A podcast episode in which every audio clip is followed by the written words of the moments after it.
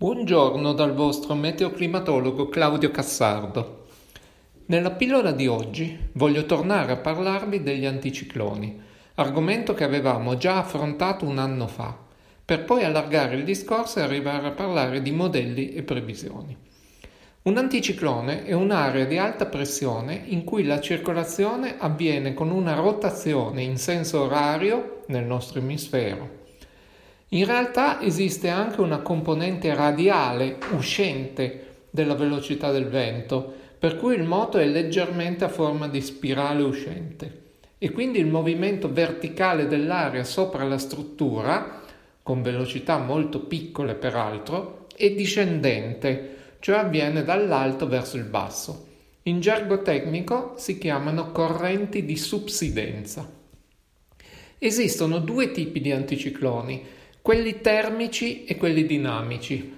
Nei secondi, i dinamici, la circolazione è il fattore dominante. Tale circolazione può iniziare dall'alto oppure dal basso. Quando inizia dall'alto significa che si crea una convergenza poco sotto la tropopausa e poiché l'area che converge verso il centro non può salire a causa della barriera di stabilità della tropopausa, è costretta a scendere verso il basso, dando così origine al moto di subsidenza e successivamente a una divergenza a livello del suolo che dà origine all'anticiclone. Negli anticicloni dinamici il massimo di pressione è presente a tutti i livelli verticali, dal suolo fino alla tropopausa, anche se i massimi non sono sempre concentrici tra loro. Invece, negli anticicloni termici, normalmente è la temperatura il fattore che dà origine all'anticiclone. In tal caso, a livello del suolo è presente una massa d'aria fredda. Si può trattare di aria artica o polare, ma anche più semplicemente di aria più fresca rispetto alle zone circostanti. E siccome l'aria fredda è più densa e pesante e staziona a livello del suolo, questo crea un incremento di pressione. A differenza degli anticicloni dinamici, negli anticicloni termici il massimo di pressione è maggiore a livello del suolo e tende poi a decrescere progressivamente salendo di quota. A volte gli anticicloni dinamici possono non essere estesi all'intera troposfera e questo è il caso di alcune strutture tropicali che insistono su zone particolarmente calde. In questo caso, infatti, il calore del suolo surriscaldato tende a far diminuire la pressione superficiale, in quanto l'aria calda, essendo meno densa, è più leggera. Il risultato è che in questo tipo di anticiclone dinamico caldo, in realtà si vedono i massimi in quota, soprattutto nella media troposfera, ma talora non alla superficie, dove la pressione spesso non mostra neppure dei massimi, ma un campo pressoché livellato. Dal momento che, a rigore, un anticiclone definito in base ai valori di pressione al suolo, o meglio a livello del mare, e non relativamente ai campi in quota, i cosiddetti anticicloni dinamici caldi non sono degli anticicloni. Vediamo alcuni esempi delle tre tipologie di strutture appena descritte. L'anticiclone siberiano è un classico esempio di anticiclone termico.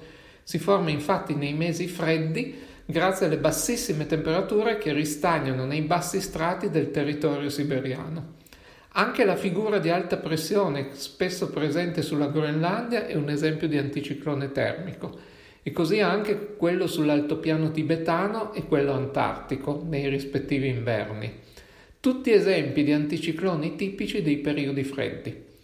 Andando a guardare il campo della pressione in quota in questi anticicloni, ad esempio a cinque chilometri di altezza, si nota come non ci sono zone di alta pressione a quella quota. Qui faccio una digressione.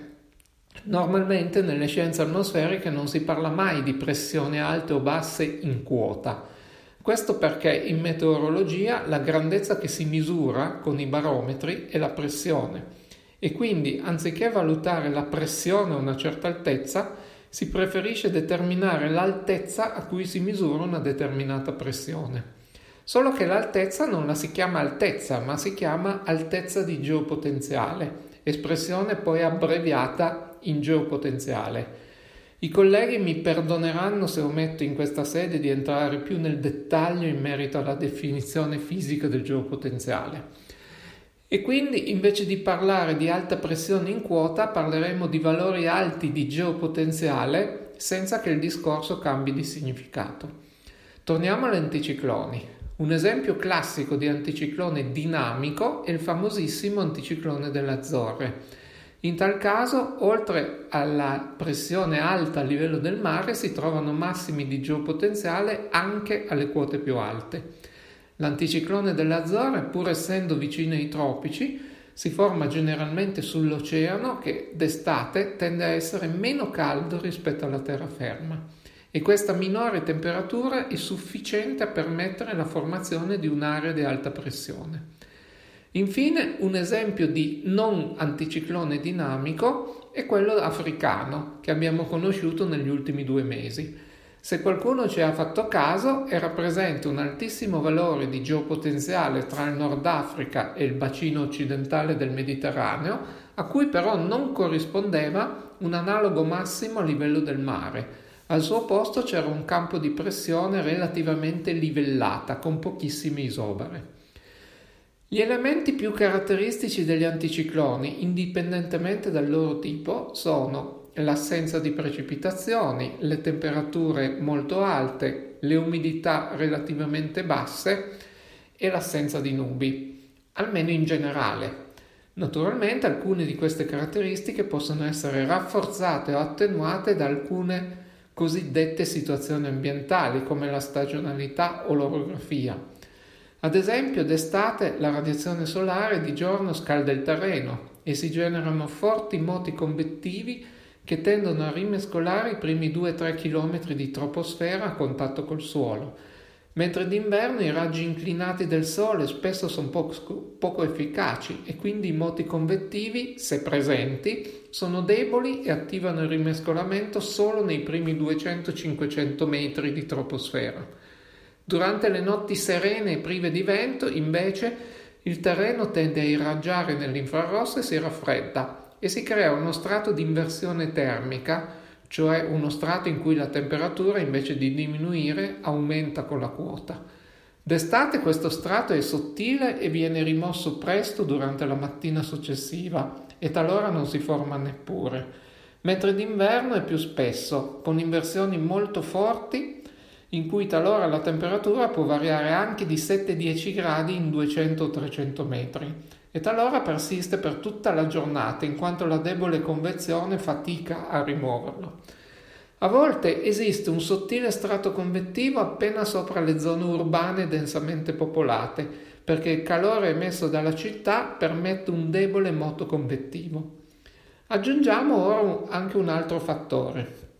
La convezione è il modo migliore per rimescolare le proprietà dell'atmosfera e quindi in presenza di convezione tutto lo strato atmosferico interessato da questo fenomeno possiede proprietà simili e quindi si attenuano i gradienti delle grandezze come temperatura, vapore acqueo e concentrazione di inquinanti, mentre l'inversione termica inibisce quasi totalmente il rimescolamento verticale e quindi favorisce forti gradienti in verticale delle varie grandezze sopra menzionate.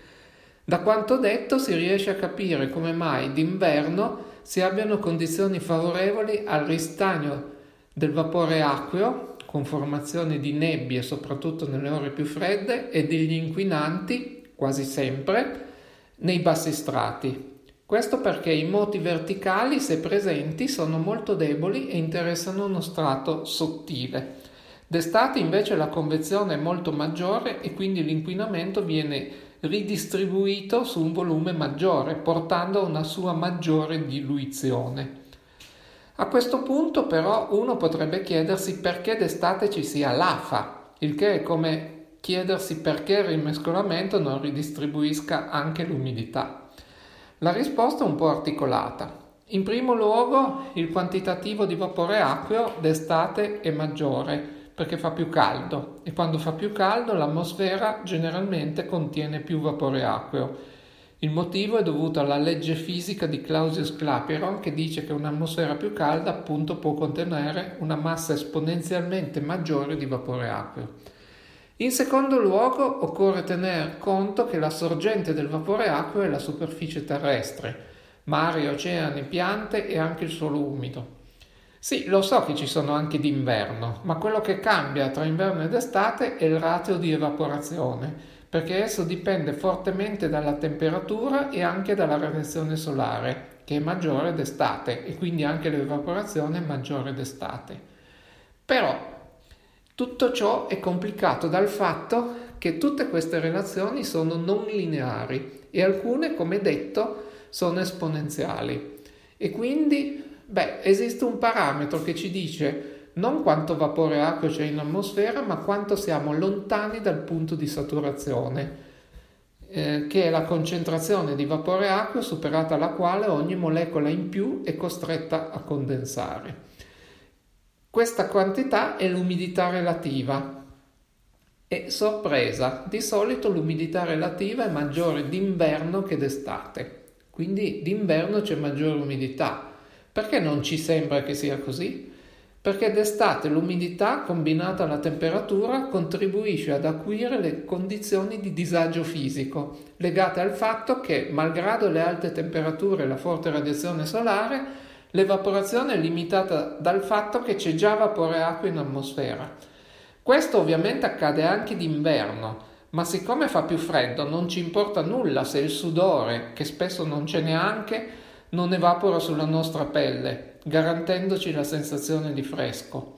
Tra l'altro, d'inverno spesso la pelle è ricoperta dai vestiti e non è esposta all'aria, ma quando facciamo uno sforzo come una piccola corsetta, allora sì che sentiamo il raffrescamento legato all'evaporazione, e d'inverno spesso non è una sensazione gradevole. Per concludere il discorso sugli anticicloni, vorrei richiamare di nuovo la differenza tra un anticiclone e un promontorio.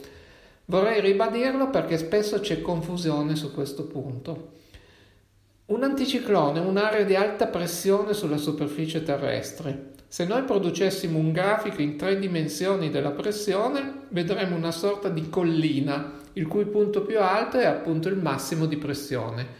Pensiamo quindi a un qualcosa tipo un'isola.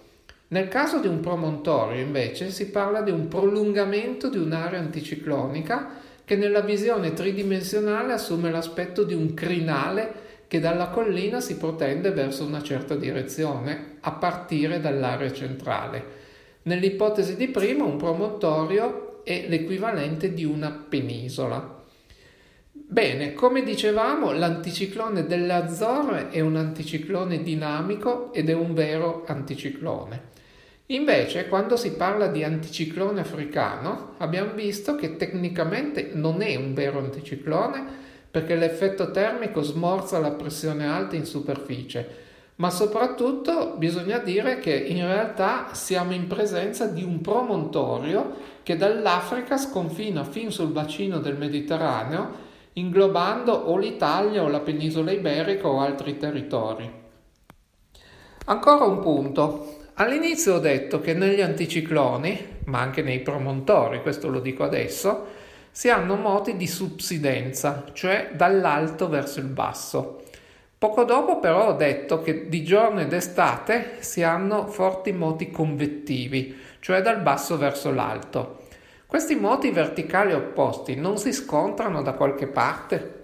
In realtà no. La subsidenza avviene nella cosiddetta atmosfera libera, cioè la porzione di troposfera sopra lo strato limite rimescolato, la cui base si colloca tra cinquecento mille metri d'inverno e due virgola cinque tre km d'estate, mentre la convezione avviene dentro lo strato limite. Tra i due strati è sempre presente uno strato di inversione termica che a causa dei moti di subsidenza si fortifica, e siccome dentro un'inversione termica i moti verticali sono soppressi, ecco che i due flussi non possono scontrarsi.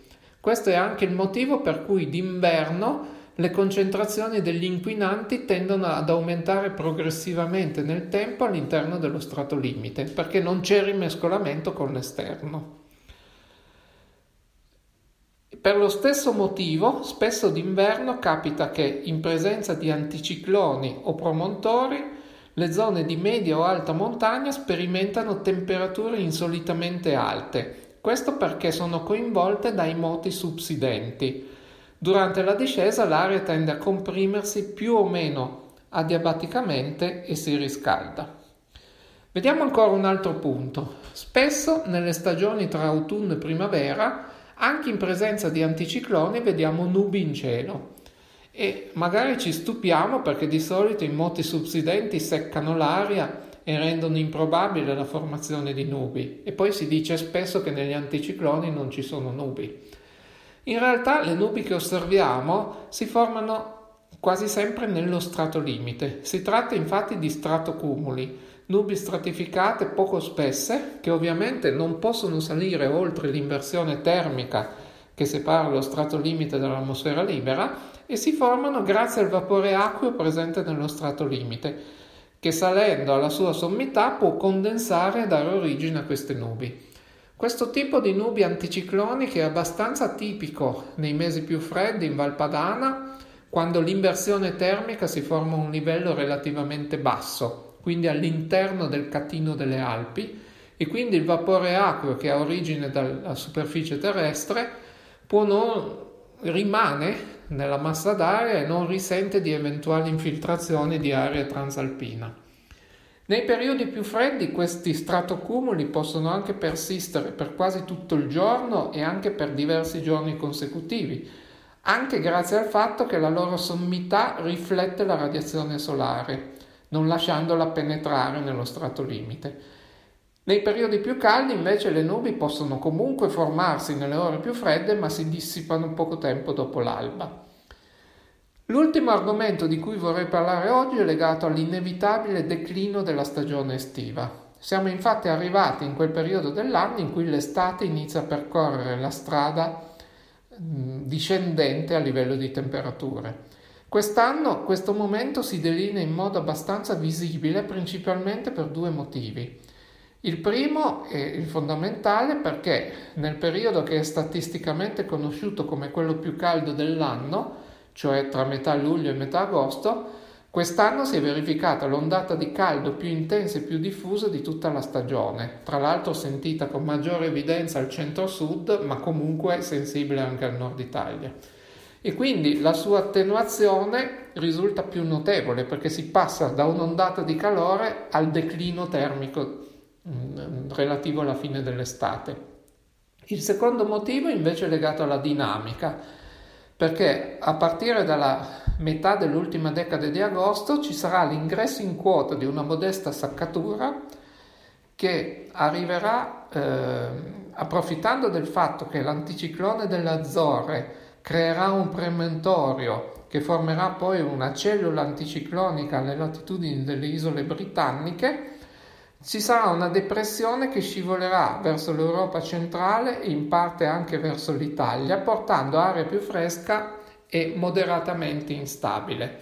Non sarà questa la fine dell'estate e non assisteremo ancora all'inizio di un periodo caratterizzato da precipitazioni diffuse, ma comunque questo cambio di circolazione costituirà il primo passo verso una circolazione di tipo più atlantico e quindi più soggetta ai flussi occidentali. Tra l'altro questo segnale i modelli numerici lo hanno già visto con alcuni giorni di anticipo. Infatti già da più di una settimana le corse d'insieme dei due principali modelli globali, che sono il Global Forecasting System G F S e l'Integrated Forecasting System I F S, hanno evidenziato un moderato calo termico a partire dal ventiquattro agosto, con un aumento della possibilità di precipitazioni di tipo convettivo, cioè rovescio temporali. Questo segnale è diventato attendibile intorno al diciassette diciotto agosto, cioè circa cinque sei giorni prima dell'evento. Un lasso di tempo che si può considerare come relativamente lungo per la predicibilità degli eventi atmosferici. A volte, infatti, il limite previsionale fatica a arrivare al quarto giorno. E quindi anche questa volta insisto nel dire che quando si guardano le previsioni meteorologiche è inutile spingersi troppo in avanti nel tempo, perché si finisce per fidarsi di un dato che non è attendibile. E questo anche se le immancabili app che ormai chiunque di noi ha installate sul proprio telefonino, a volte forzatamente, nel senso che fanno parte del sistema, forniscono i valori di temperatura e pioggia previsti in ogni località del mondo per i successivi quindici giorni, cioè molto oltre il limite previsionale di cui abbiamo parlato. Se qualcuno pensa che questo succeda perché i modelli fanno schifo, lo correggo subito. L'I F S, per inciso, è il miglior modello al mondo e anche il G F S non è certo male. Ma se guardo oltre il limite previsionale, sto guardando oltre i limiti del modello stesso, cioè sto cercando di interpretare quello che purtroppo le leggi fisiche dell'atmosfera non sono in grado di fargli dire. E i valori previsti oltre il limite previsionale hanno la stessa valenza di un prestigiatore che lanciasse dei dadi per determinare il tempo. Bene, direi che oggi ci salutiamo con queste considerazioni e vi do appuntamento alla prossima pillola.